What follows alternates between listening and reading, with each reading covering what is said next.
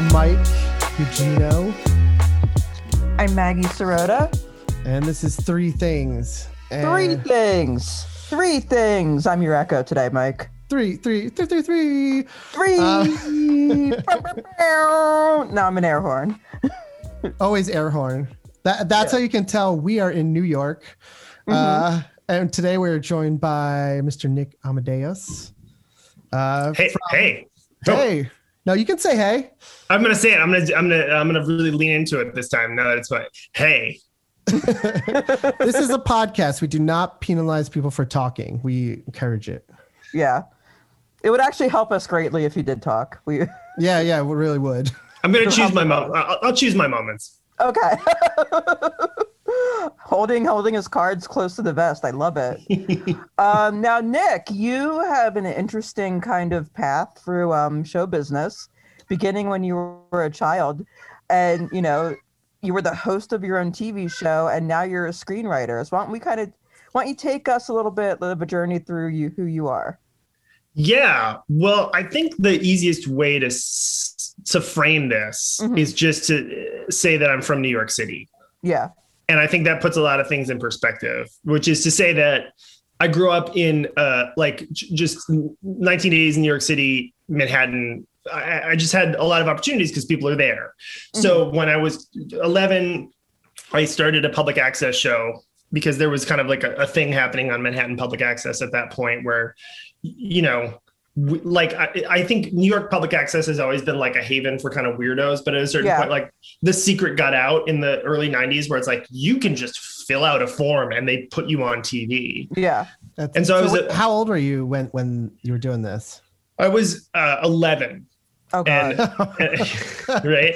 And and my buddy and I started Awesome. a, a show about comic books. Mhm. Um, and um, it got picked up. It was uh, we got a, a, a very official looking uh, letter that said we want to put you on uh, big TV. And so they did, and we were on we were on the Sci-Fi Channel and all over the world. And what, I, what was the show called? uh, on public access? It was called Talk Comics, and that will mean Uh-huh. something to about forty people anywhere in the world. And then when it got picked up, it was called the Anti Gravity Room, and that was on Sci-Fi Channel for like I think six seasons. Wow. Okay. Oh, that's I was- I, I don't want to brag right now, guys, because I know some of your viewers are just meeting me, but I want to say I was in Canada so famous, so famous in Canada. Sides of buses. My my face was on placemats at the Pizza Hut in Toronto. Get out. It's out. huge things happen to me, but like when you cross the border, is it like you get all the poutine you can eat? Like all the just all this free poutine just comes at you. yeah, they just And start throwing maple that. at you. syrup. Like you're just like, oh, I will never want for maple syrup in my life. I would I Um, would brag. That's braggable. I would brag Yeah, about. yeah. I'd brag about less. Yeah, I have Much bragged about less. less. I have I bragged was- about much less. I was literally just bragging about how I got to my kid to eat food that I cooked. So, I think that's very impressive. Um, Now imagine that your face is on the side of a bus, Mike. yeah, doing So that, at me. Um, yeah. Yeah. uh, but yeah, so so that just uh, the the natural progression of things. I just started working in the entertainment industry, and it was like, oh well, this is what I always wanted to do anyway, and started writing. My friend and I, who I worked on the anti gravity room with, so I've known him since I was 11. Mhm. We we came up with this uh, with this idea for a movie Mhm. that ha- is kind of adjacent to comic books, so uh, just as a coincidence. And that's the movie that uh, is coming to theaters. I don't know when this episode is going to be released, but it's It'll it's coming out. probably be out, I guess. So your movie comes out April 30th. And um, this, I imagine, will probably be out a little after. So we'll say go see your movie. the movie that's in Yeah. theaters right now. In theaters Separation. right now. Thank you all for coming. If Maggie were here, she'd just tell you all to make yourselves at home. The greatest thing about Maggie was this deep love that she had for Jenny. If I'm honest, I could have been a better father. Now I've, I've got to do that. I got, I got to be great for Jenny.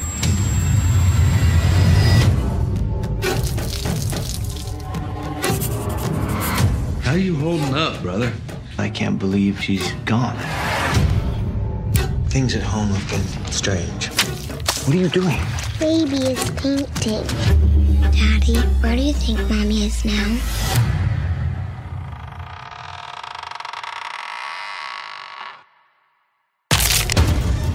How's she holding up? Jenny said she saw something in her room.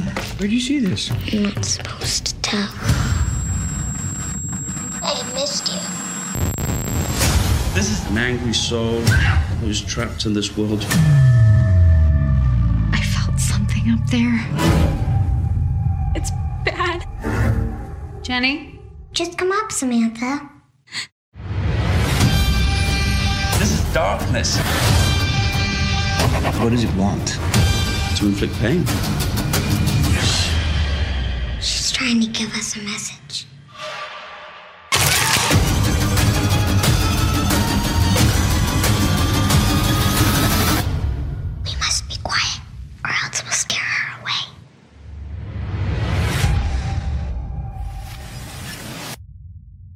Yeah. Um, separation. So you mentioned um, this is coming out. The the trailer looks awesome. By the way, you've got Thank you. amazing. You, this, the cast is stacked.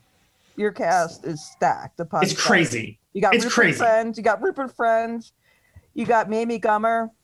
And if that wasn't enough, boom. You know, you couldn't have been happy with that. You got Brian Cox. Brian freaking Cox. The original That was Hannibal. Let me let me just uh, pull back the curtain for a second Yeah. and and and totally stop playing it cool and say like that was st- a straight up phone call that went down the, the tree of people working on this movie where it was like we got Cox. nice. Wow. awesome. Uh, I, yeah, the so I movie meant- looks really scary. Yeah. I, I I watched the trailer like just after I put my daughter to bed, and it was just me and my daughter alone in my apartment, and I watched this trailer, which is that pretty much that scenario. Uh, only there's like extra things in the house. yeah. Which as far as you know, maybe there are extra things in your house. I don't want to put that in your in your brain, but it, it's a sorry, sorry. Stop! Stop! No. I, I want to put it in your brain, Mike. There are all kinds of scary things in your house. Sleep well. Sleep tight, bitch. oh man i'm just there's just the normal scary stuff that uh stresses me out but uh but it, it looks really good do you want to tell us like maybe run through what this movie is about It's called Separation, and it's about uh, a young girl. She's seven years old. Her name is Jenny, and her parents are going through a increasingly bitter divorce and custody battle, and then a tragedy strikes, and that that dynamic changes, and things get very scary. And something that I'm proud of, which probably perhaps is why it resonated with you, Mike, is that it's Mhm. it's a New York movie, and so it all takes place, you know, in Brooklyn, in their the the family's brownstone, and um, and it's cool. The, the dad's a comic book artist, and I feel like I got to. I was I was an intern at Valiant Comics for a bunch of years, and I feel like I got to like sneak in some like memories from that that time and it's a it's it's a fun ride though and it's like i think if you have any trauma surrounding divorce if you're if you're afraid of monsters uh if you like good acting it's it's a it's a fun movie i'm excited to see it Well, I remember when you said that, like, I remember when you were kind of sharing some of the news on Twitter and whatnot, and you said, like, this is kind of a personal horror movie. Can you kind of get a little bit into more what that's about? Yeah, I mean, I- I think it's. I've talked with different members of sort of the the the crew that made this, right? And and everybody has kind of their family traumas. For me, like when I said it was personal, it's like I slipped in, you know, there's a line that like uh legit blows my mind that I got it into the movie where I just had one of the characters uh say like, "Hey, I found the the first season of Bionic 6 online. Do you want to go watch it?" and just uh, maybe this is me being green, but the fact that that that show, which I don't know if you know Bionic Six, it was like it's a very cool like uh, um, animated show from the early '80s. The the big thing with it was all the toys were metal. There were these little metal die-cast toys, and uh, the fact that like uh, that's in my brain. That's like a very specific thing from my childhood that immediately puts me in a place, Mhm. and that is now like Madeline Brewer is saying that to Rupert Friend. Stuff like that immediately. Like when, when I visited the set, like when I see things like that happen, I'll just start crying. Yeah, what was it like to um? I mean, is this your first movie to be produced? Yeah, it's the first feature. So, so what was it like being on that set for your, for, you know, your first feature, and it's actually happening? Like this is not just on the page; it's coming to life, and it's coming It's- to life with people that people know. yeah it was cool i'm pretty good at faking confidence so i was able to like be like i I'm, i deserve to be here also like, like i said I, I did not introduce myself to anybody the first day, and I was just a guy staring intently at the monitor, weeping. And I think people must have been like, "What does this guy work here? Like, what's going on? Why is he crying?" And it's like, "Well, because she, she said that thing that my dad said to my mom when I was a kid." And, you know, like, uh, but yeah, it was it was fun, uh, and it's cool. Like, film sets are, I, to me, they're always exciting because it it's people really like getting kind of like in their their hands dirty, right? Like, it's a it's a blue collary thing to like get get the footage done and like we've mm-hmm. got this location for another day and let's let's do it let's sink in so I, I loved it i always love it Yeah. Film sets are definitely more fun too when you are doing a project that you really believe in. Uh, just because I do sound, and I've definitely been on some film sets where I just want to go home. but, but it's like when you really believe in something, it's so much fun because it is kind of like you get to hang out with a bunch of people who are like all into movies all day, and uh, hopefully you get a bunch of cool people. Um, yeah Yeah. which Mike, we I did Gotta, I got to interject for a second, but the Yeah. Philly accent really came out on home. Oh no! I wanna- Yeah. Oh, it was great. No, that is. Got I mean, me. that's a thumbs up. I want to go home. We can go home. are you guys watching the uh the the mare of easttown have you already talked about that Oh, I haven't seen it yet. Uh, Oh, but guys. I did. Everybody I know sent me an article about it because they're just like, "Yo, they're talking about that Philly accent," or like my friends in Philly, they're, they're talking about us. No, the best representation of the Philly accent on screen, and it's purely, it's not intentional, but the original um, Friday the 13th, um, Kevin Bacon, like right before he gets killed, when he's out in the, he's out in the rain with his girl, and he goes like, "Let's get it," and it starts raining. and He goes like, "Let's get in. I'm gonna get soaked. We're gonna get soaked." and it is like it's just like so startling it just like kind of cuts through the air like that is the best like philly accent on screen ever That's wonderful. I I'm one of my hobbies is accents. Like I really am fascinated with kind of like trying to hear someone's thing and, and pinpoint where they're from. Um, and I I gotta tell you guys, you you gotta check out the show uh, uh, Mare of Easttown because Okay. It's very it's like one of those Boston movies where it's like it's very clear that this actor is from that place and it's very clear that this actor is not. like uh, McNulty in The Wire. yeah. but the the funny, I was reading about uh, uh, why actors don't do the Philly accent in movies was because it's really hard to learn and to do right. But also, when you do it, nobody knows like what the fuck you're doing. So the risk versus reward sort of setup with learning this accent is just zero. Like you you get nowhere by learning it. when have they even tried it? I mean, there was that uh there was the Bradley Cooper movie, right? He he went for it. Yeah. Mm, the, what Silver Linings Playbook? Yeah, yeah. I don't remember like i know he's from the area but i don't think they really went for the accent in the movie. Like definitely robert de niro definitely didn't. Oh no way, yeah. i don't think Je- Did not. I don't yeah i don't think jennifer connelly did. Um yeah i don't remember if if cooper did it it was subtle. I don't remember i feel like i have a like in my brain is like i have like a little kind of encyclopedia of when the philly accent appears in film The only time I've ever seen Bradley Cooper do it was on local Philadelphia television where he does a Lee's Hoagie ad. Is that true? Is that from the past or is that now? Uh, I don't know how long ago that was. I guess a couple years ago. It was okay like, so so he was bradley cooper uh yeah, all caps yeah. And he did a Philly accent. It was pretty great. He did the That's cool. entire. There was like a, a local Lee's Hoagie commercial that he did, which was pretty hilarious. Really? Because the Philly accent, I always the template for the Philly accent is the Lee's Hoagies commercial. There's like, you know, you ever- do you remember that? There's like, I don't remember was there like, uh, But we're your regular family. We watch the Phillies on TV. We go down to the Jersey Shore. But when we want great hoagies, discount prices on beer, and a great atmosphere, we go to Lee's Hoagies in Horsham, PA. But yeah, Nick, like so you like tell us a little bit more about growing up in the '80s in uh, New York. Where in the city? It was it was Upper West Side, right? I grew up in the Upper West Side, which at the, I, I talk about this a lot because um, it's was the perfect time to experience a neighborhood changing around me. Mm-hmm. And you know, like my family was not they they were wily in that they got into this neighborhood that in the 70s was kind of rough and tumble, but like Mm-hmm. so we were like the poor family and that became more and more apparent as Mhm. the neighborhood changed around us. What did so parents do for what did they do for a living?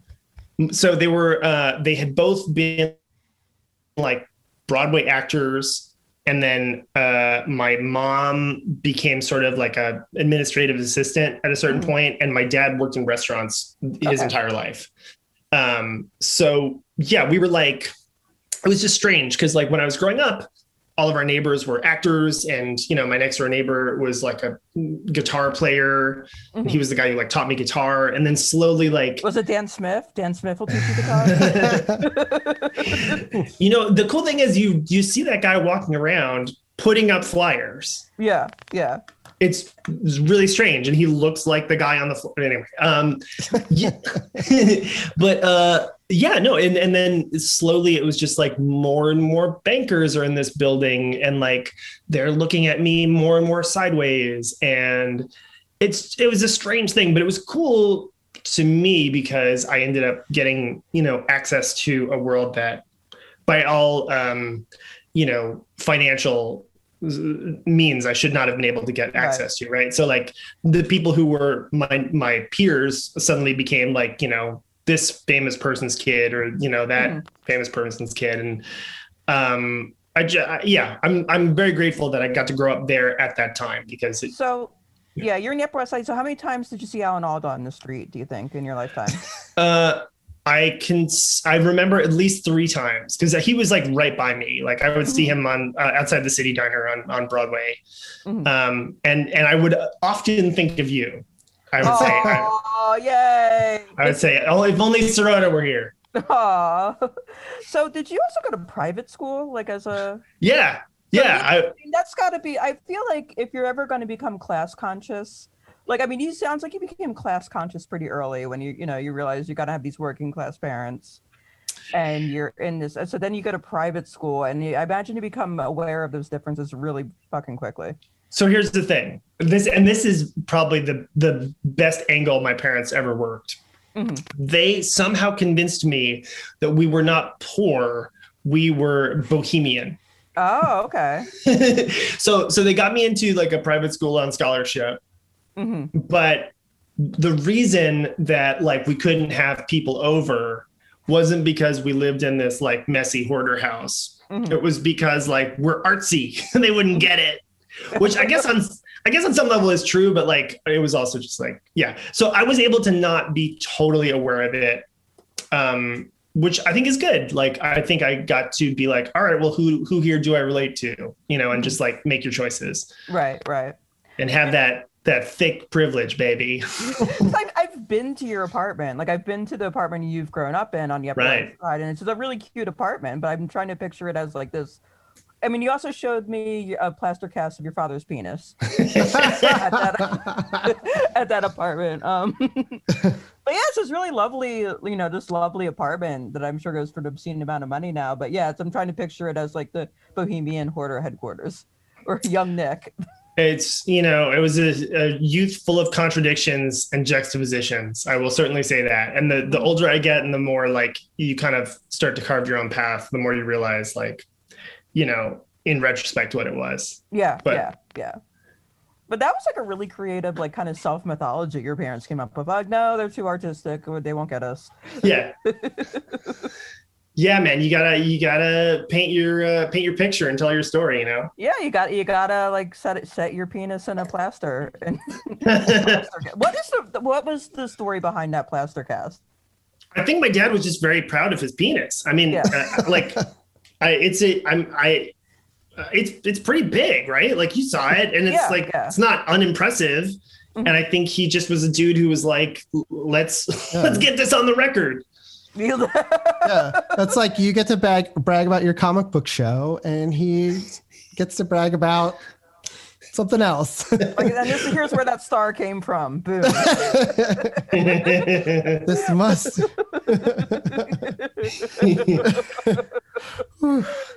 yeah, I, I remember it because like I think it was at like one of your ho- your uh, holiday parties. and You were, just, I guess, you had enough to drink where you were just kind of like showing it to everyone. That's great. I was yeah. like, I was like, Nick, why? And you're like, he's proud of it. I mean, I guess on some level, I'm bragging through association. Like, Yeah, and it's kind of like an apple tree scenario. it- yeah, like maybe somebody would assume that, or like maybe the, maybe it's just cool that Yeah. I'm friends with this guy. But either, either way, yeah, I was like, check this out. Um, but you know, like we, I, I'm uh, two years ago, we all, my family and I moved to Los Angeles. We got out of that apartment, and we are we read the the freaking Marie Kondo book, and so we're very like minimalist. And we were like, we're bringing nothing. We're gonna ship three boxes of just like photos, and the rest we can restart when we get to LA. And that was one of the only things we we brought. So that's that's in my bookshelf in the next room. So how are you? You know, like you've grown up in the Upper West Side. You're a New York kid through and through. Um, you know, what's like now that you're living Los Angeles is your home. How is that transition going? So here's the thing. So I here's the the like piece of uh, if I may be so bold knowledge that I have uh, come to, which is that like a there aren't really places. There are just like moments right? And so the moment that i was in growing up in new york city i've been like mo- trying to find that for a decade because new york has changed so much. And, Yeah. it, and and part of the reason i moved besides just like career stuff or whatever was like it was so sad to like watch these these re- uh, restaurants and businesses close down and get replaced Mhm. by like sort of boring corporate stuff and and Yeah. i felt more and more alienated in new york Mhm. um, and I I feel like I have found a place in LA that gives me that feeling that I Mhm. wasn't even getting in New York. So so the the story of like the like New Yorker in LA who doesn't fit in, I just I'm not really experiencing that. I'm experiencing like, oh, I found my my place and it's nice. That's that's awesome. No, Yeah. very cool. LA is nice. Yeah, I, do. will, yeah. I mean, people rag on LA. I love it every time I go out there. I'm like, yeah, I could get used to this. Maybe not Yeah. driving, but everything else, sure. Yeah, and also like I can't. I'm. Uh, I've got a really weird neurotic thing about being cold. Like I just can't do it. And Yeah, so yeah. 30 whatever years of, of being like freezing for a third of the year i just had to stop it was a self-care choice Yeah, that and it's like it's really I mean, these things I have to like get real about like how profoundly that affects my mood. yeah The cold and bad weather. It's just like well it's like it leads you to like isolation right yes, yes.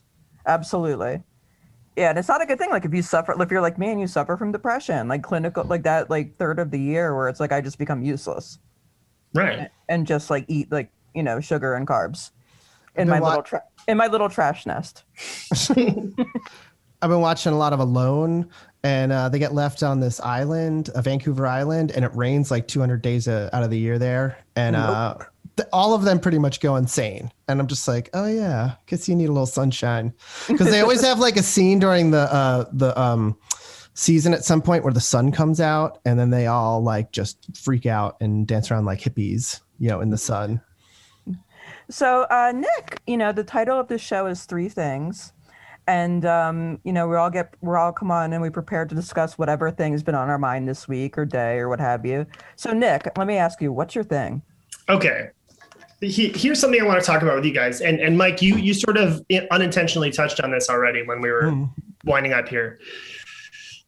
I want to talk about cooking. Um because during this year like i've always kind kind of cooked right? But this year i was so freaked out that i went into like ultra lockdown mode. Mhm. and like i haven't been in a grocery store in a year. Like I, I have been cooking every single meal for a year and i've gotten really into it. And like Yeah. now i watch these like youtube uh channels just for like fun and to calm down to like watch people cook. And uh, it's really messing with my sense of self a little bit because I'm sort of coming to that point where I either have to like get better at eating or stop learning how to cook. Like, because just my taste is not matching what my like skill aspirations are. Does that make sense? like um like your pal like you like you need to broaden the things that you like to eat or the things that you can taste eating. Yeah, yeah, yeah. Like I like I'm sliding into becoming one of these people that I don't really uh, think are cool. Like I'm sliding into like becoming like nerdy about food, and I don't want to do that. But at the same time, I really enjoy the process of doing it. I mean, I think there's two like to use I guess maybe comic books as a as a example. Go on. Well, there's like I'm listening. there's like two kinds of people like you've probably met where they're like the super nerdy Comic Con person who's just like, uh, you know, eats, breathes, and shits comics. Uh, and then there is like the person who just likes all the Marvel movies, or like your friends who are just like, cool, the new Batman movie's coming out. So I think like you can appreciate it on both levels to be to be like I don't need to like live in the world of like these chefs because it is like it's super intense. like, Yeah. I, I, I um because I worked at Bon Appetit for the while a while and there's like a weird like competitiveness. Everybody's just like trying to like find this thing, this magic taste, the umami, you know, like more salt. It's always like some new trend, and it's like you can't keep up with it. But hmm. I think like knowing how to cook and just getting better at it and like just for your own satisfaction is fun and kind of zen and I don't know. Like I find it like helps quiet my brain when I cook, and I kind of look at it for it that way, where it's like I do this process and it comes out different every time, even though I feel like I'm doing the same thing. Like I enjoy that. It's like I don't know. Like I feel Yeah. like you can try to taste new things in your own food and just I don't know. Like you don't need to compete with these people. They're insane. I love a lot. I love and work with a lot of these people, but it's like I can't. Like sometimes I have to step away. You know. Mm-hmm. Have you picked anything up from being around that that world? Oh, oh yeah, like a lot. Um, uh, just like weird little things about like salting while you cook, or um, I don't know. I got really good at cooking stir fries because at Bon Appetit they cooked a lot of stir fries, and I Oh, was in, like, the oh, in the test kitchen, or yeah. So you're just like, oh, that's like a little tricky that you do, like the um, cornstarch in the water thing that I never Yeah. really thought of, but now I do it in like every stir fry I do, and it's like amazing. Well, Nick, how do you kind of like, you know, marry that like kind of culinary aspiration at the back? And you have two daughters, and you got like two young kids. Yeah, So when you're, you're so I imagine you cook a lot for your kids. you'd be wrong. Yeah. Oh, I'm wrong. Whoa. Okay. They No, don't. I get that. I get that. yeah they're not they are not interested in anything i have to offer in the kitchen they like wow. they, and like i shouldn't complain because like they mostly just want to eat fruit but like they're uh they like i i've tried all the things and i've i've they just don't want it they want fruit and bread and very basic and I've I've read books about it. I've read blogs about it, and like I think I've settled on the like Anthony Bourdain approach, which is just like his, thing was like reverse psychology and just being like, oh no, this is grown up food. You wouldn't like it, and then eventually maybe they'll want to try it, but like you have to just get off their back. hmm Gotcha. See, when you first said I'd be wrong, I just imagined you like cooking elaborate meals and sitting down and just eating in front of them, and then telling say you can't have this. Like, yeah, don't touch the baked Alaska yet. It's still on fire. Mike, what do you cook? You said you cooked for for your kid. What what do you what are, what are they into? Oh, uh, um, mostly I just cook what I would normally cook, and then I just don't make it as spicy. So, like tonight, I made um chicken tinga with like an avocado sauce on on the taco, Yeah, uh, and then I just made uh, uh, refried beans. And um, she like for some reason I thought she would love the refried beans, but she loved the taco and the chicken, which was like didn't make any sense. But it was like it made it like I was thinking, oh, like oh, she likes chicken, so maybe it's like salty, yummy chicken to her, whatever. I, I like it doesn't make any sense. Like she was just like, I like this, and, and the tortilla, of course. Mm-hmm. yeah. Um, Well, I mean, Nick, I think one of my main memories of hanging out with you is around food because, like, the first couple of times I think we hung out was when you invited me on your old podcast, Breakfast Quest. Right, right. and so yeah. I can't like think about hanging out with you about thinking about eating cereal with you and, and your co-host Lars Castine. Yeah, I mean, like, and I think that that podcast that I did with Lars was such a good like sort of encapsulation of my philosophy of a lot of things, right? Which is like just like not being afraid to say you like something that's like Mhm. lowbrow, right? Yeah. So like let's let's watch uh, uh, Point Break and let's eat some crummy cereal and not be ironic about the fact that we're enjoying these things. Yeah. Yeah. Um, but that's kind of the wall that I'm hitting with this this food, right? Is like Mhm. I I just want to eat in diners. Like that's Yeah. what my body tells me to do. hmm Um, but there's only so much you can express yourself culinarily through that or Mhm. whatever. Right. Right. Well, Like I a- mean, Big menu Greek diner from like Jersey or something. yeah. With like that's a good point. I could get into that like phyllo dough world. Oh yeah, That's yeah. a good that's a good angle. I think for me, since lockdown, something I've been craving is like the diner experience of um, like kind of throwing my, you know, like putting a book in my bag or like being prepared to like just read the paper or something, going up to the diner counter and ordering like a stack of really buttery pancakes and coffee and then just chilling out, like reading whatever I'm reading, Yeah. you know, and just taking all the time in the world and like re- getting my coffee refilled. And ever since we've been kind of confined to our homes, I've just been craving that experience. Oh yeah. It's the it's the best. Yeah. oh man, I, I wish we could do that right now. Yeah. Yeah. as soon as we can, we should just record the podcast doing that. I, I mean, Yeah. as soon as we can. Yeah. Well, I mean, Mike, you and I are from, Jer- you know, are from Jersey. Like, how, what percentage of our lives do you think would you estimate we have probably spent in diners? Um, I there's a good percentage. It's like yeah. I'm hovering around seventy already, just in my brain. Yeah. It's like we had to make like like a pie chart of our lives, like a big sliver for like, you know, like the sliver for Denny's, the sliver for diners. Like, yeah. Yeah. different spots, different punk kids would be there. Yeah. Yeah. Yeah. What's what's the spot in Jersey? Is it it's not like white manna, right? Like that's that's too Uh, much. What- Is it uh I remember like when I like Crystal Lake Diner, like in Haddon Township, was a big one because I was dating this like inappropriately older guy when I was in high school, and we would hang out there. Um, and then um, uh, Olga's on the east side of Cherry Hill, which is gone, but that was just like a classic Jersey diner. that was like where the cool straight edge kids hung out. Yeah, yeah, and it's just like, and it's kind of funny, and you kind of see this like, this like Pizza Hut uh, or Wawa effect, where it's like when you can tell when the diner closes down and then the, the building gets repurposed into some other business, yeah, yeah. and it's like, oh, that was definitely a diner. Yeah. like it Which is, is- now a commercial real estate office, but it is definitely Which is amazing that Denny's isn't there anymore. Just like every every place we used to hang out is gone. yeah, yeah. Time marches on, bitches. Kind of like what you were talking about. like, Yes, in- in yeah. New York. It's How- hard. It's a hard it's a it's a hard pill to swallow and you just gotta I don't know, you gotta keep moving or something or find it inside know. yourself or I don't know what it is. Find find the um the little indie bookstore in your soul. Yeah.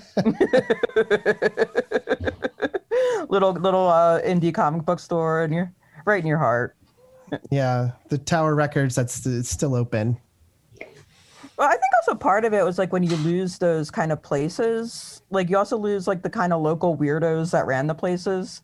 Like, I looked a lot of those guys up on Facebook. I mean, Oh, yeah? and, and maybe that's like a trying to hold on to the past thing that I shouldn't have done. But Mhm. so far, I've had good luck. Like the the dudes who like uh, kicked my ass when I was 12 and let me work in the local comic book store. Like I found them online, and they're like, you know, they're the same. And they're still like very supportive and Mhm. very willing to to call me a nerd, and it's a Mhm. nice it's a nice flashback. They're out there.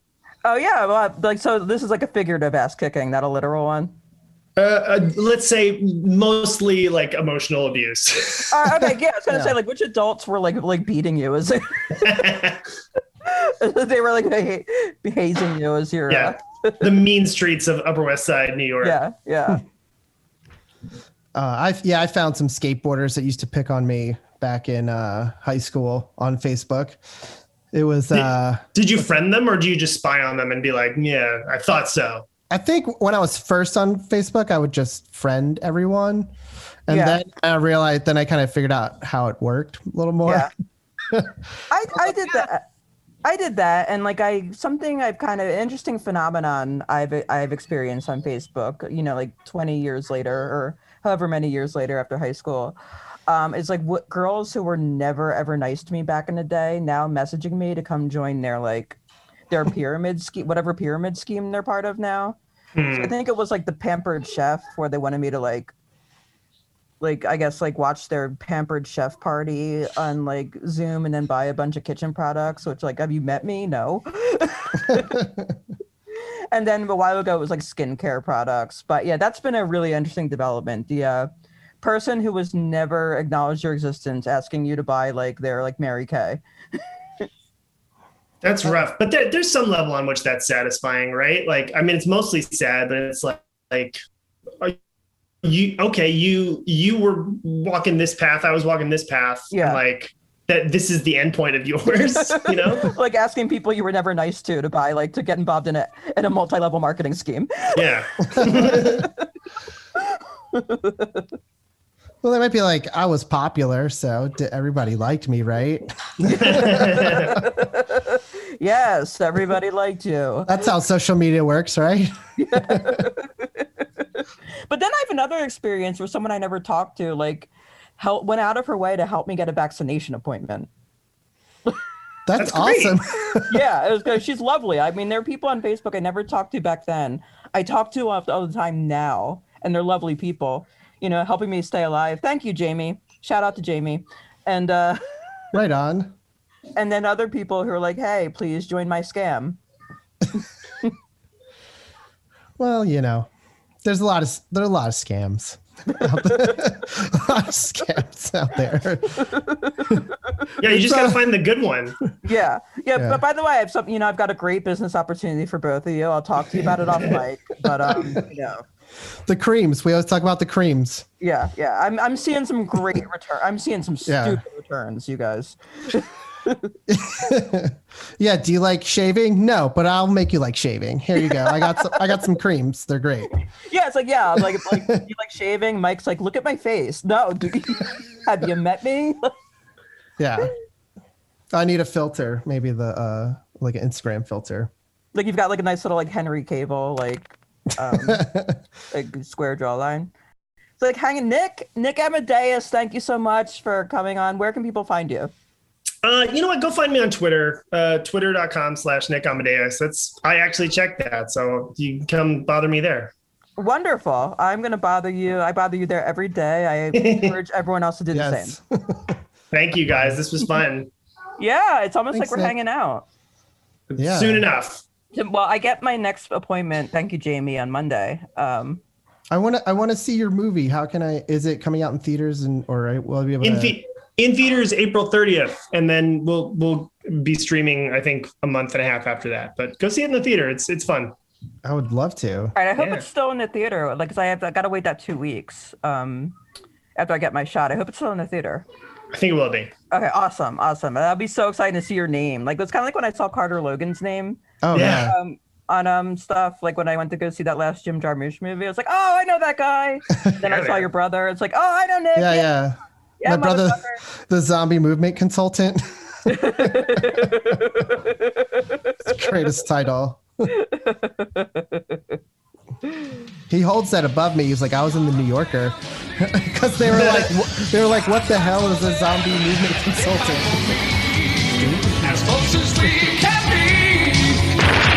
High in the mountains or deep in the sea. Bionic,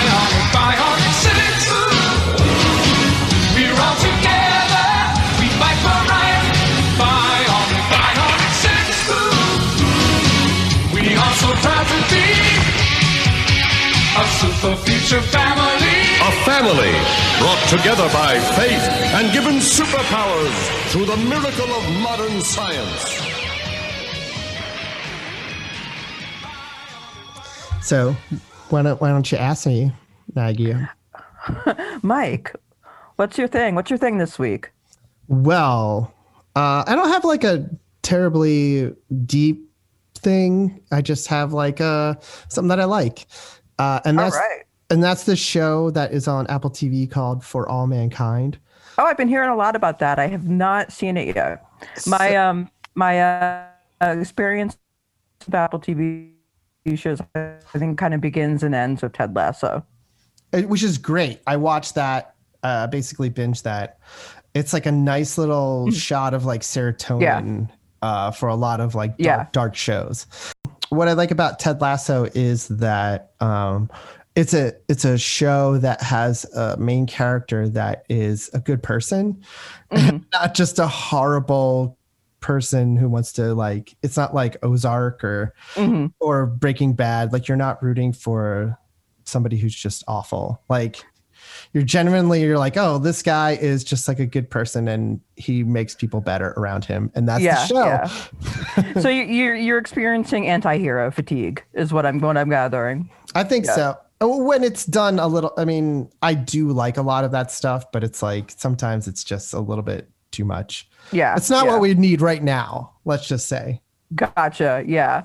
No, yeah, it's definitely nice for this time. Um, I'm a big fan of Roy Kent, the guy, the older. Uh, Oh The- yeah, yeah. He's Yeah. amazing. He is hilarious. yeah, he is the love of my life. Yes, I ship him. and what was her name? The Juno Temple's character. Uh, um, crap. It's I'd never remember any characters' names. Okay. well, yes, I hope they have a million babies together. Oh Any- yeah, I'm rooting for that. So tell me about For All Mankind because I have not seen it, but I have seen a lot of chatter on my timeline about it. So I'm I'm like a big Ronald D. Moore fan. Uh, I don't know who that is, so I'm going to learn a lot today. So Ronald D. Moore, uh, uh, my wife told me today, which I didn't know, was uh, I think the dir- director or creator or something of Star Trek Deep Space Nine. Had no clue. Uh, it's not one of the worst Star Treks, so he had a pretty good start. Uh, but he's most known for doing Battlestar Galactica, the reboot, which Oh, is you love Battlestar Galactica. it's incredible. It's fracking incredible. That I get a little nerdy there, but uh, he, did. Oh, he did Outlander too. Okay, okay, that's a nice, a good one for all the horny ladies out there. Shout out, shout out to all the horned up ladies. we would definitely watch that on date night because Oh, hell yeah. yeah, it's a weird horny time travel show. Uh, you know, that's I think I just described all of it there. Yeah, that's the plot. she goes back in time and gets horny. yeah, Um, but uh, but this this show is really cool. Uh, it- it's a an alternate history of the space program. okay. So, oh man, you know, I, I almost don't want to describe what hap- what it is because I didn't know when I first watched it, and it was Oh, yeah? so cool. But it is right in the description of the show, so I I will just spill the beans. Uh, it's basically imagines that the Russians landed first on the moon. Um, Okay.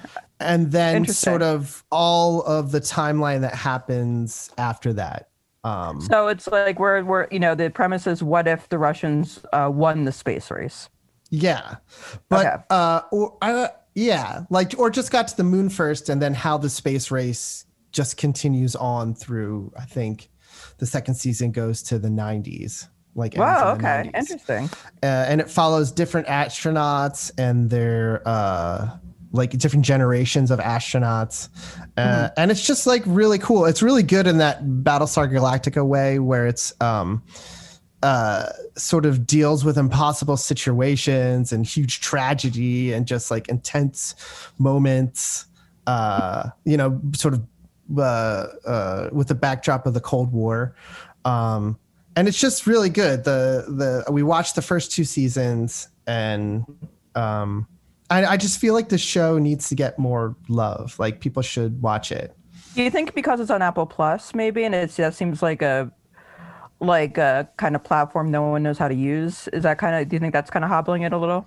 Well, I guess I kind of got suckered into it because right now we're where we're living, uh, we're we're living in a sublet and they have Apple TV. So, Oh, uh, okay. I just, I well, I did sign up for it because they had it, and I ended up watching this. Right. But it was like I felt like it was worth it for this and Ted Lasso. Like both of those were are, are really incredible shows. And Is there anyone I would know in the show, or anyone I should know?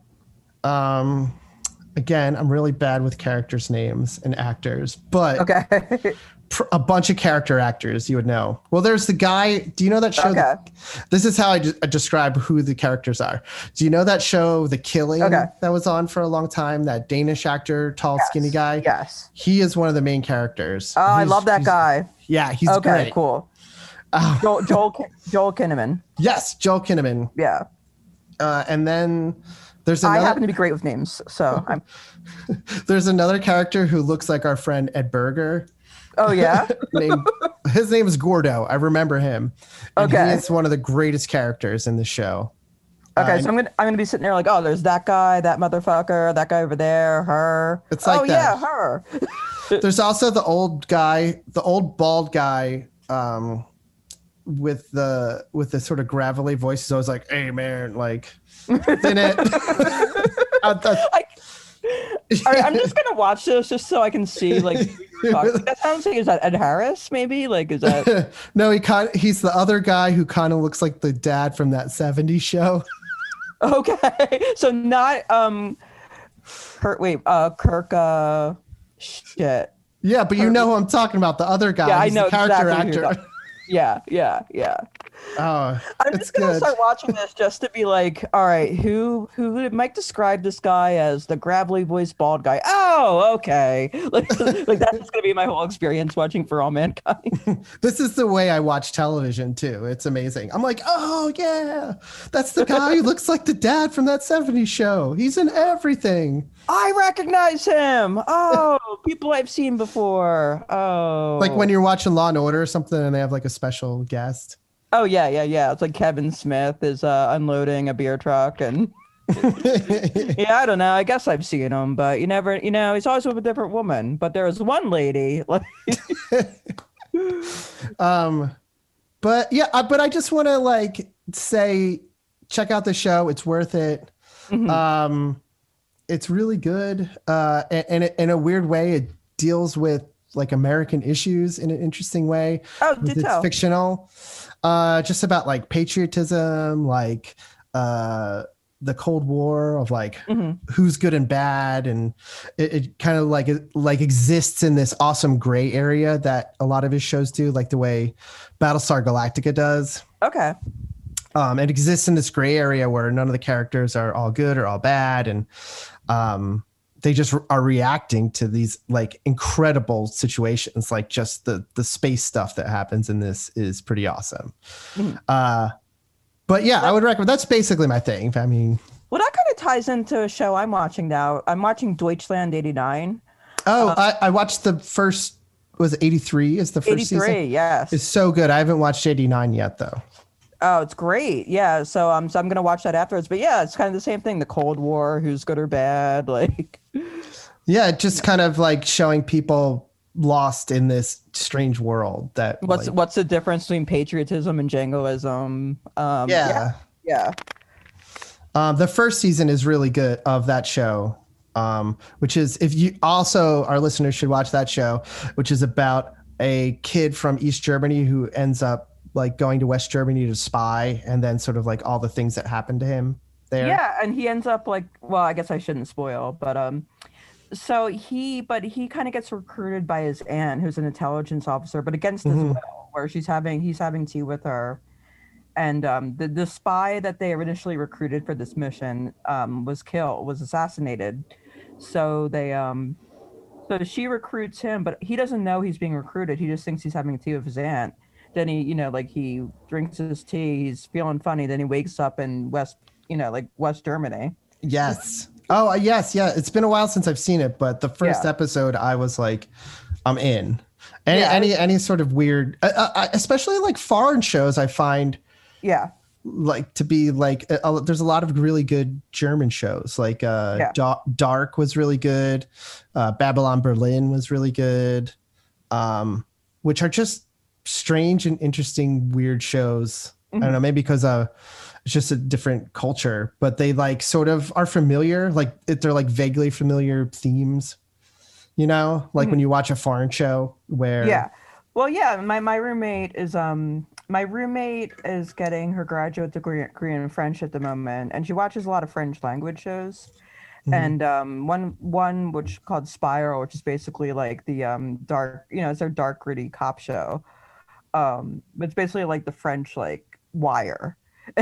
Oh, that's and it's kind of interesting how like these tri- yeah like how these tropes can kind of play out like across cultures like these the tropes of like cop shows and like no one's really good or bad or there know. was uh that reminds me there was a show i think it's russian but uh my friend told me about which was uh, it's, it's called the sniffer i want to say. Mm-hmm. and it's like about a cop who has like a really intense sense of smell and he uses Okay. it to solve mysteries. Okay. But he's also like really cool and sexy too. That kind of sounds like i remember there was a cop show like 10 years maybe 10 years ago maybe longer. My sense of time is just obliterated. But um there was a cop show i remember like like a network cop show here and the per the guy was blind. The detective was blind but he was Yeah. like, like he used all his other sentences to solve the crimes. What So was that show? Oh i if you, forget. if you are listening to this and you know what sh- the blind cop show is Yeah. please And please let us just, like, know. and it's also like one of those like smartest man in the room shows where you know like where they like it's like especially like of shows about like a quote unquote profiler where they just walk into the room and see like he has father issues. You know? and they see all the clues that no one saw and you're like come on. That's what the sniffer was like, where he walks in and it's animated, kind of like um the that new sh- the Benedict Cumberbatch Sherlock Holmes show, yeah. Where he goes into a room and he kind of goes, and then all these little things come up. It's like he was seven feet tall. He he didn't like his wife. He you know he Oh, wore a yeah, brown shirt. yeah. Uh, like all the things he's thinking. well i just yeah it's just like take a big whiff of justice my dude But then he like drove a cool car and was like sexy too. He was, and there's like, oh, sniffer, you know. the unending sex appeal of this man's powerful nose It was like very like Russian, Eastern European. Yeah, I mean, that's like it kind of drives me crazy about cop shows, and I think it's something that the movie Richard Jewell kind of touched on. Mhm. But it's just like how much of this is kind of junk science, like profiling, like how much of that is just kind of made up bullshit. Oh yeah. Well, like the whole thing about um the the the myth of like serial catcher or uh, serial killers being super smart and like Yeah. methodical, where it's just like mostly they're just really hard to catch and cops aren't good at catching them. Yeah, well, it's because I mean, some of it's just like, I mean, murder victims are usually murdered by someone they know. And Right. so that makes it a lot easier to catch them where it's like when you're not this is someone where it's just like not in your orbit who is a Yeah. you know, where it doesn't make sense. Why is a stranger killing? You know, like, or I think that probably makes this person a lot harder to catch. oh you yeah. don't have established relationships or because it's random. Like Yeah. it- it's just it doesn't make any sense. yeah, But most serial killers are not like have like the map on the wall and like are doing I'm doing this as a ritual for the whatever you know like you'll never catch me yeah. There's not they're not like Francis Dolarhyde and their great becoming. calling the police like I am the cat and you are the mouse you know all sorts of serial killer riddles that they portray them. It's just like no they're just psychopaths who kill people and you wouldn't know that and and to see them or something. Or Richard Ramirez you probably would. You'd be like that guy kills people yeah, you're like whoa, just like you're not getting a regular job. You are up to something. You are. You're doing some shit, man. just like filthy covered in blood like he lives in like a weird hotel. Yeah, like the, I think he like also like his teeth were just like falling apart because like he was Just- yeah didn't didn't brush. I'm sure he, that uh, dental hygiene was not high on his list of yeah things he- to do. That that was kind of an afterthought. oh man I gotta draw a pentagram on my palm first, and then whatever happens happens.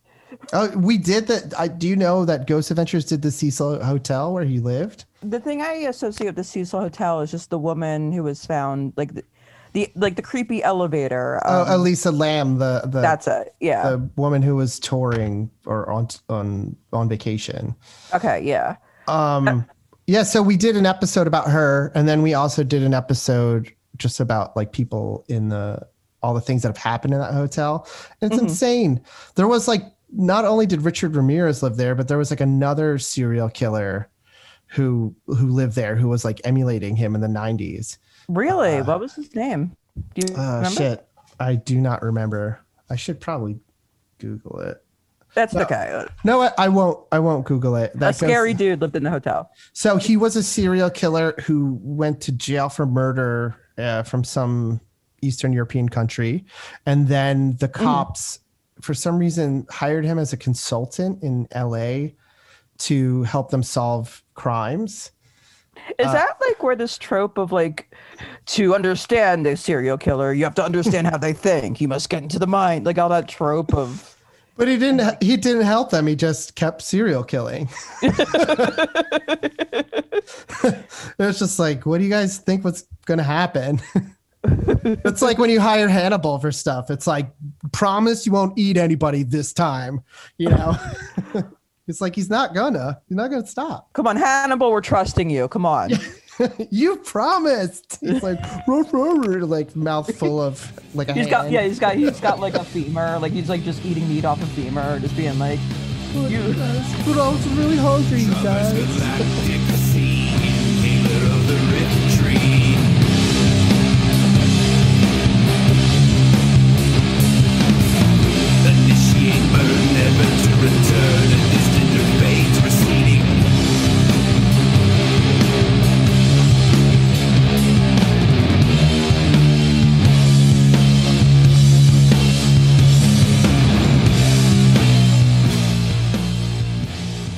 so, well, this is a good segue, Maggie.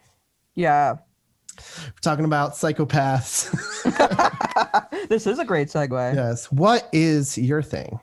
So my thing this week, I've been thinking a lot about the Scott Rudin story. Um, I mean, this is thing. It's it's hard to call it an open secret because it seems like it was like something. It wasn't even a secret. Like there have been articles written on his behavior before, like 20 years ago.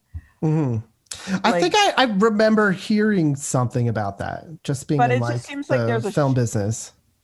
but it seems like with that when the Hollywood recent Hollywood Reporter story came out, like I don't know what it is, like a shift in the culture or a generational shift where people are just saying like correctly saying it's not okay to treat people like this. We everyone collectively went, "Oh yeah, we forgot about guy." you." Yeah, exactly. yeah, you thought you were going to get away. well, I mean, I guess because I guess when Me Too started, the abuse it was just centered about sexual abuse. And like not just like just the you know like garden variety, just I'm just gonna terrorize you every day abuse that um he maybe- put his assistants through. Maybe it has to do something with that, like when Weinstein finally like went down. Yeah. that it gave a little bit of like put a little wind in the sails of people who wanted to do something about this Right. you know right. where i think those people i mean even just like you know we talked about catch and kill like even is that that was the Ronan Farrow book right Yes. um it's like th- these people are really powerful and i think Mm-hmm. one of them needed to fall before things could really move forward because like Yeah. a lot of people are so scared of these people because of what they could do to them Right. And they were also vindictive people. Um, both Weinstein and Scott Rudin would wouldn't think twice about like lying about you or just saying you're crazy or and just ending your, you know, just taking away your whole livelihood. Um, I mean, it's interesting the way I mean, I don't know what you kind of know about it, but like it's just like he well just- like i can't remember a lot so do you want to do you want to like I mean, he would cycle through like no one really seemed to last very long. So his assistants, um, like he would cycle through them very quickly. He would fire them for like mispronouncing a name. Like he would push people out of cars for holy either shit mispronouncing someone's name, not being able, you know, like not being able to sync an appointment to his phone, just like tiny mistakes. That's like, I mean, this is like, you know, it's a fast paced office. It's hard enough when like your boss isn't like a, a tyrant.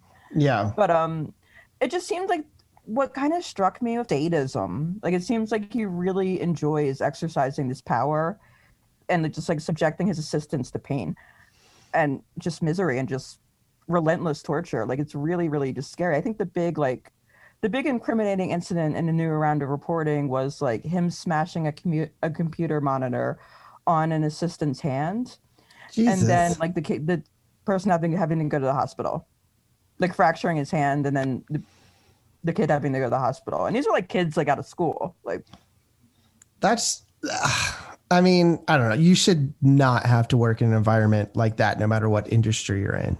Right, and it's just kind of like this. I mean, I think like I've worked in an office like this um, when I was a temp in a completely different industry, but it seems like when you get to a certain level, it's like almost expected that the person you're going to work for is just like once they've amassed a certain amount of power and like influence, like the person you're going to work for is going like your job is just to cater to every whim, and it doesn't matter what they are Yeah.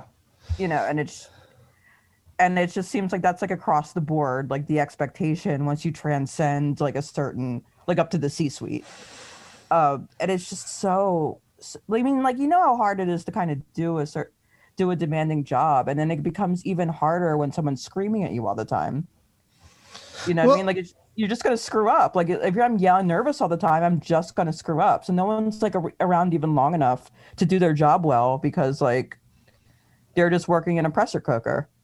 Yeah, and it's like that sort of cycle of abuse that's hard to break where Mm-hmm. you it's like you haze somebody and then you get to be the person that hazes somebody. Yeah, yeah. Or Uh, I also think there's like a badge of honor, probably a badge of honor that goes in this industry of like, hey, I survived that guy. Like I'm like this is the hazing and this is like the price you pay to break into this elite industry. And then Right, once- like almost how uh uh people in the like Marines talk about their drill sergeant or something, you know. yeah, yeah. Like he was a ball buster, but like um, you know, look at me now. Yeah, I'm a top. Yeah. So I wanted to read this part. Um, so Hollywood Reporter, um, Hollywood Reporter, uh, report reporter uh, Kim Masters um, wrote an article um, about why so much of the industry is like reticent to kind of speak out about him, and also like she kind of senses that there's like a a waiting period that these people are just kind of waiting until he becomes like less radioactive so they could work with them again and so these were kind of so the executives and the kind of industry insiders speaking to her on background kind of gave these arguments um, as to why this should not end scott rudin's career so one was i'm not condoning the behavior but it's hardly news that rudin is a horrendous bully and if you worked for him it's on you Wow. and here's another one. I'm not condoning it, but there are very few people with his level of taste and access to material. Wow. Okay. I'm not condoning it, but he trained a lot of people who went on to have successful careers, which is true. He did, but Jesus, at what cost? Um, then the other one was, what are we going to do? Cancel everyone? Well, I mean, maybe the guy who broke his assistant's hand with his uh, computer, maybe we cancel him. Yeah. You know, yeah. maybe that's okay. like some of it i just wonder like if people more of the industry isn't speaking up because then they're kind of opening themselves up to um have their abuse exposed I think so. I, I yeah.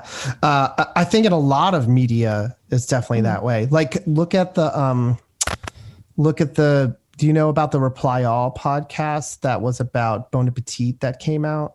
Yeah vaguely i mean i'm not really ensconced in like the nitty gritty of what that drama what or what that situation was Well, I, I mean, I will say I, I used to work at Bon Appetit, so I won't really Okay. talk too much about what what they what, that situation. Everybody knows about it at this point. yeah Um, but what happened was the Reply All did a um, podcast about what happened there and about the culture there. And Right. What ended up happening was somebody who worked there who was sh- trying to start a union uh, started talking about the woman who did the podcast who turned out was actually busting the union there whoa and it just sort of blew up in their face yeah, uh, yeah. and then they only had two episodes of the podcast actually come out. Um, and, and I just think it's like, if you want to talk about this kind of stuff, it's like you need to make sure that you are also not guilty of the same thing. And I think a lot of media is eh, you know they have like unpaid interns there's probably like issues with uh pay and stuff uh you know issues with diversity all these things like they are probably guilty of Yeah. they don't want to show to the world but it's like throughout a lot of media like Yeah. i'm freelance so i don't really experience a lot of it but you know people who work in offices uh, at these companies do complain about like it's not just Yeah. whatever uh, bon appetit or whatever or it's not just reply all as soon as they start you shine the light on it it's just like everybody's bad behavior comes out you know Well, also there's sometimes there are just these kind of really flashpoints too. Like for Mhm. example, like when like a lot of com- you know brands started like taking public's you know making their support of Black Lives Matter public, you know, like on their social or whatever after you know after the George Floyd you know the George Floyd murder. Like they really opened themselves up to like the exposure of how much racism they were perpetuating in their own workplaces. right yeah and it's like i, I hope it's Which a, rightfully so. They should be aired totally aired out for that. Absolutely aired out for that. But yeah. Well, if you're going to try to make money off of something like Pride or Black Lives Matter, Yeah. it's like you better make sure that you're actually living what you're preaching Mhm. because it is a it's like it, it, it's a tough balance to maintain because the working world isn't always set up with the way activists want the world to be. I mean, I think it's just Yeah. It's just plain and simple. It's like the you know the it, uh, you know the heads of Black Lives Matter. I'm sure probably don't see eye to eye with like the CEOs of whatever company, like you know what uh, uh, Nike or whoever is using you know slogans like theirs or something. You know. Right. Yeah. Like like putting like yeah, it was just um or just like I remember when Lea Michele like like posted it in solidarity with George Floyd and she really op- you know, and then like I mean it was kind of an interesting flashpoint where it's like and I'm really glad it happened where people were called out. Yeah, Like- and, and they should be, you know. Yeah. because I, I think um, with the way the culture goes, it is it's always like you do want to go with the tide of where the culture is going and be relevant, and that's sort of like also what makes you a good business person. But the problem is. The goal of business is to make profit. The goal of mm-hmm. business is to in- increase productivity and reduce freedom. You know, like mm-hmm. Well, so. you can take that a step further and just say capitalism is predicated on sowing division and inequality. Yeah. Yeah, Yeah. unless it, it- or it wants to make money off of equality if that's going to happen, you know. Like if that's the way you're going, we want in, yeah. like how can we make money off of social justice without actually investing in social justice or Yeah. yeah yeah the, that kind of cynicism Yeah, it's like the, we'll do kind of social justice. We'll do we'll we'll like, I don't know. We'll get we'll have like pizza day at in the office. yeah you can yeah but you I, everybody likes pizza. yeah yeah but like back to so back to this Rudin story it's just like Yeah. crazy to me that like like these people and these like kind of horrible personalities were kind of talked about with kind of such reverence of like oh he's kind of a psycho but Mhm. it's almost just like Like Ridley Scott torturing basically the cast of aliens to get a good movie.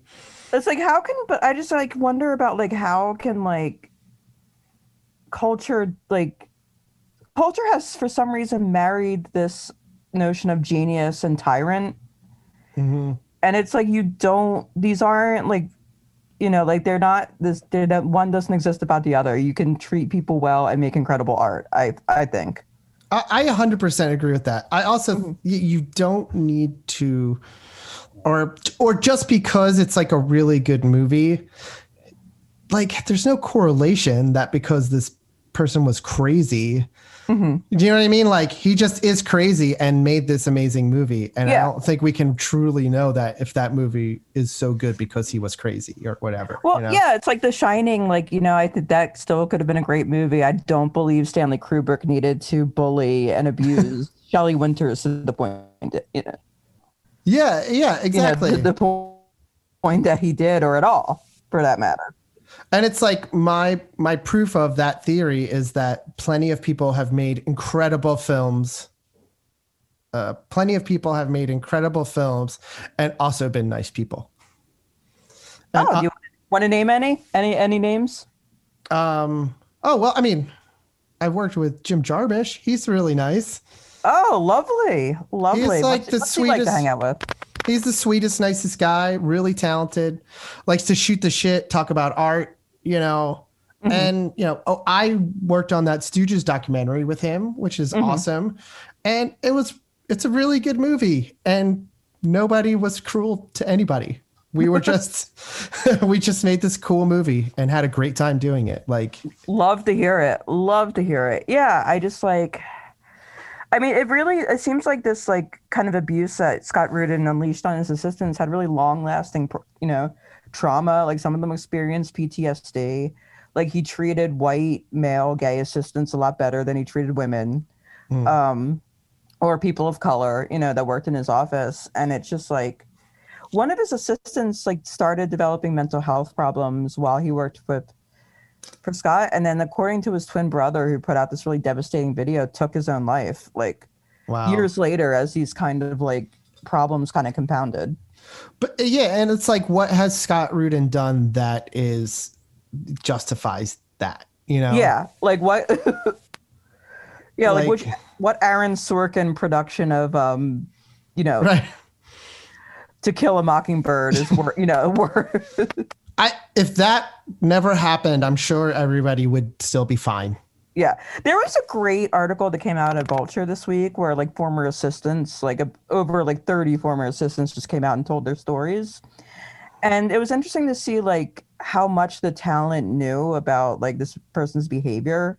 You know, when they came Hmm. into the office, like one shared a pretty poignant um, anecdote about Chris Rock kind of coming through the office. I think it was for Top Five. Um, Scott Rudin was producing, and he, when he walks through, he, Chris Rock just says to everyone, "You can relax. I know he beats the shit out of you all day." Wow. They just they uh, just knew at that point. Yeah, yeah. Cause yeah, I do cause I, I want to say there was like a sketch on some show years ago that was like making fun of this sort of. Or Well, I like mean, I mean, this trope was played for laughs in um Entourage. Like, Oh know, yeah. I mean, you have like um the um Ari Gold's character is based off Ari Emanuel, the um you know the powerful super agent.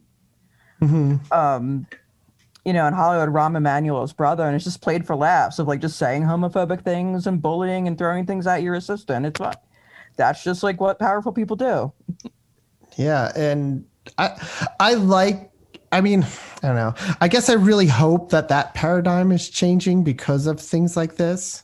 hmm But I don't know. Like uh, I I mean, I've certainly felt it in the film world and working in production that Mhm. from when I started at like ABC News in 2006 there was more of that attitude of like if you screw up you're fired it's your last day at work so don't like fuck up and you know And when you're scared and nervous, like you're gonna fuck up. That's just like you make mistakes when you're in that state. Like when mm-hmm. your hands are shaking, you're gonna misdial the phone. Like yeah exactly and what now i find that like and maybe this is just that I mean that was like just that aspect of of production that was like that but since i've moved on i've just only found like better and better sets to be on That's and better awesome. and better people to work with and maybe that's just because i'm picky too but Mhm. I, I feel like as younger and younger people get into the business the business feels better Mhm. you know Oh, like you think there's like a generational shift. yeah, like the younger generation is not like that. The generation that was older than me, where it was just like, oh, the newbies here, you know, roll, you know, roll this cable, newbie kind of attitude. Yeah, yeah.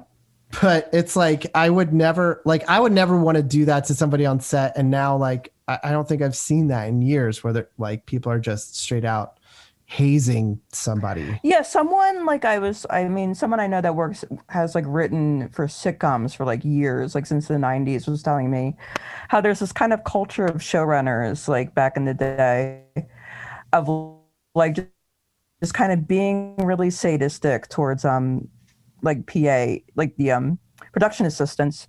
And there's usually these dares of getting them to do like humiliating things for a hundred dollars because like, hey, the PA's broke. They'll take out, you know, like, yeah, a hundred dollars is great. And like the show, this culture of showrunners being like, hey, eat this whole jar of mayonnaise, do this, do that, you know, for my amusement, for this like broke kid that's just trying to start their career.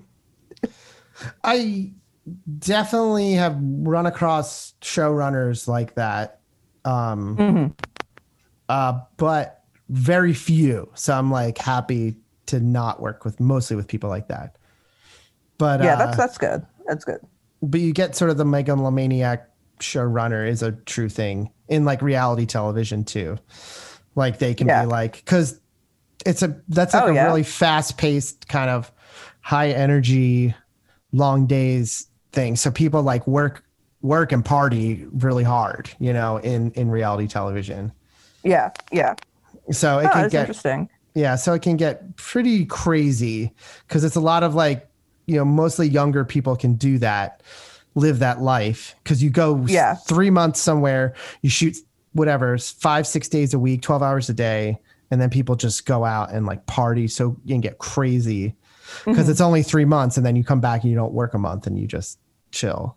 Yeah, yeah. I mean, is there anything like I don't know how much you can say, but like, is there like what's the craziest thing you've seen like a reality TV showrunner do? Or Mm, I I don't know. It almost is. I think it's almost more salacious for me to say. I don't want to say, okay, okay. but I don't want to say. so you've seen some shit, is what you're what you're telling Yeah, me. exactly.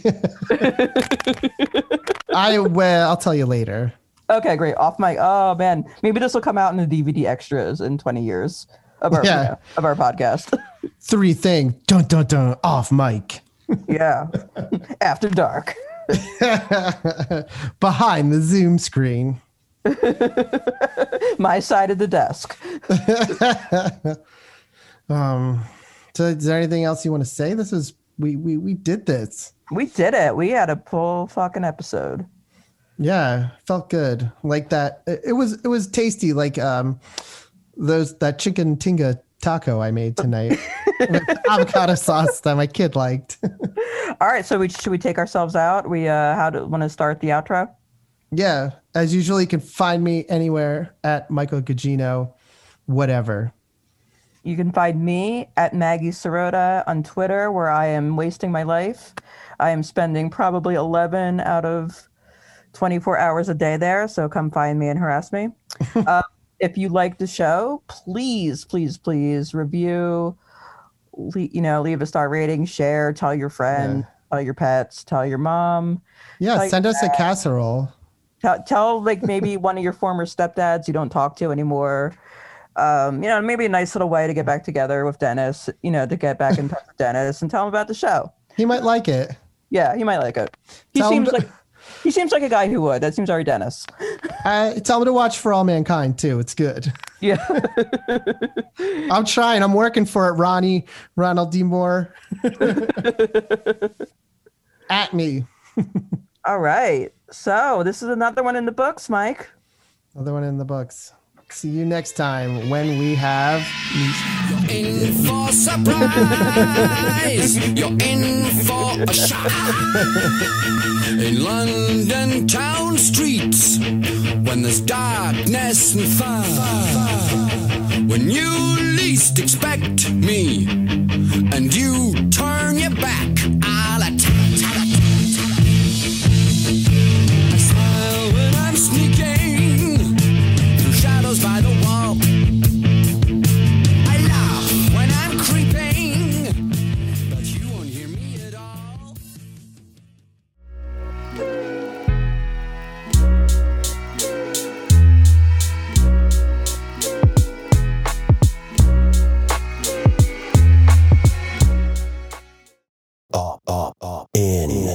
your ear.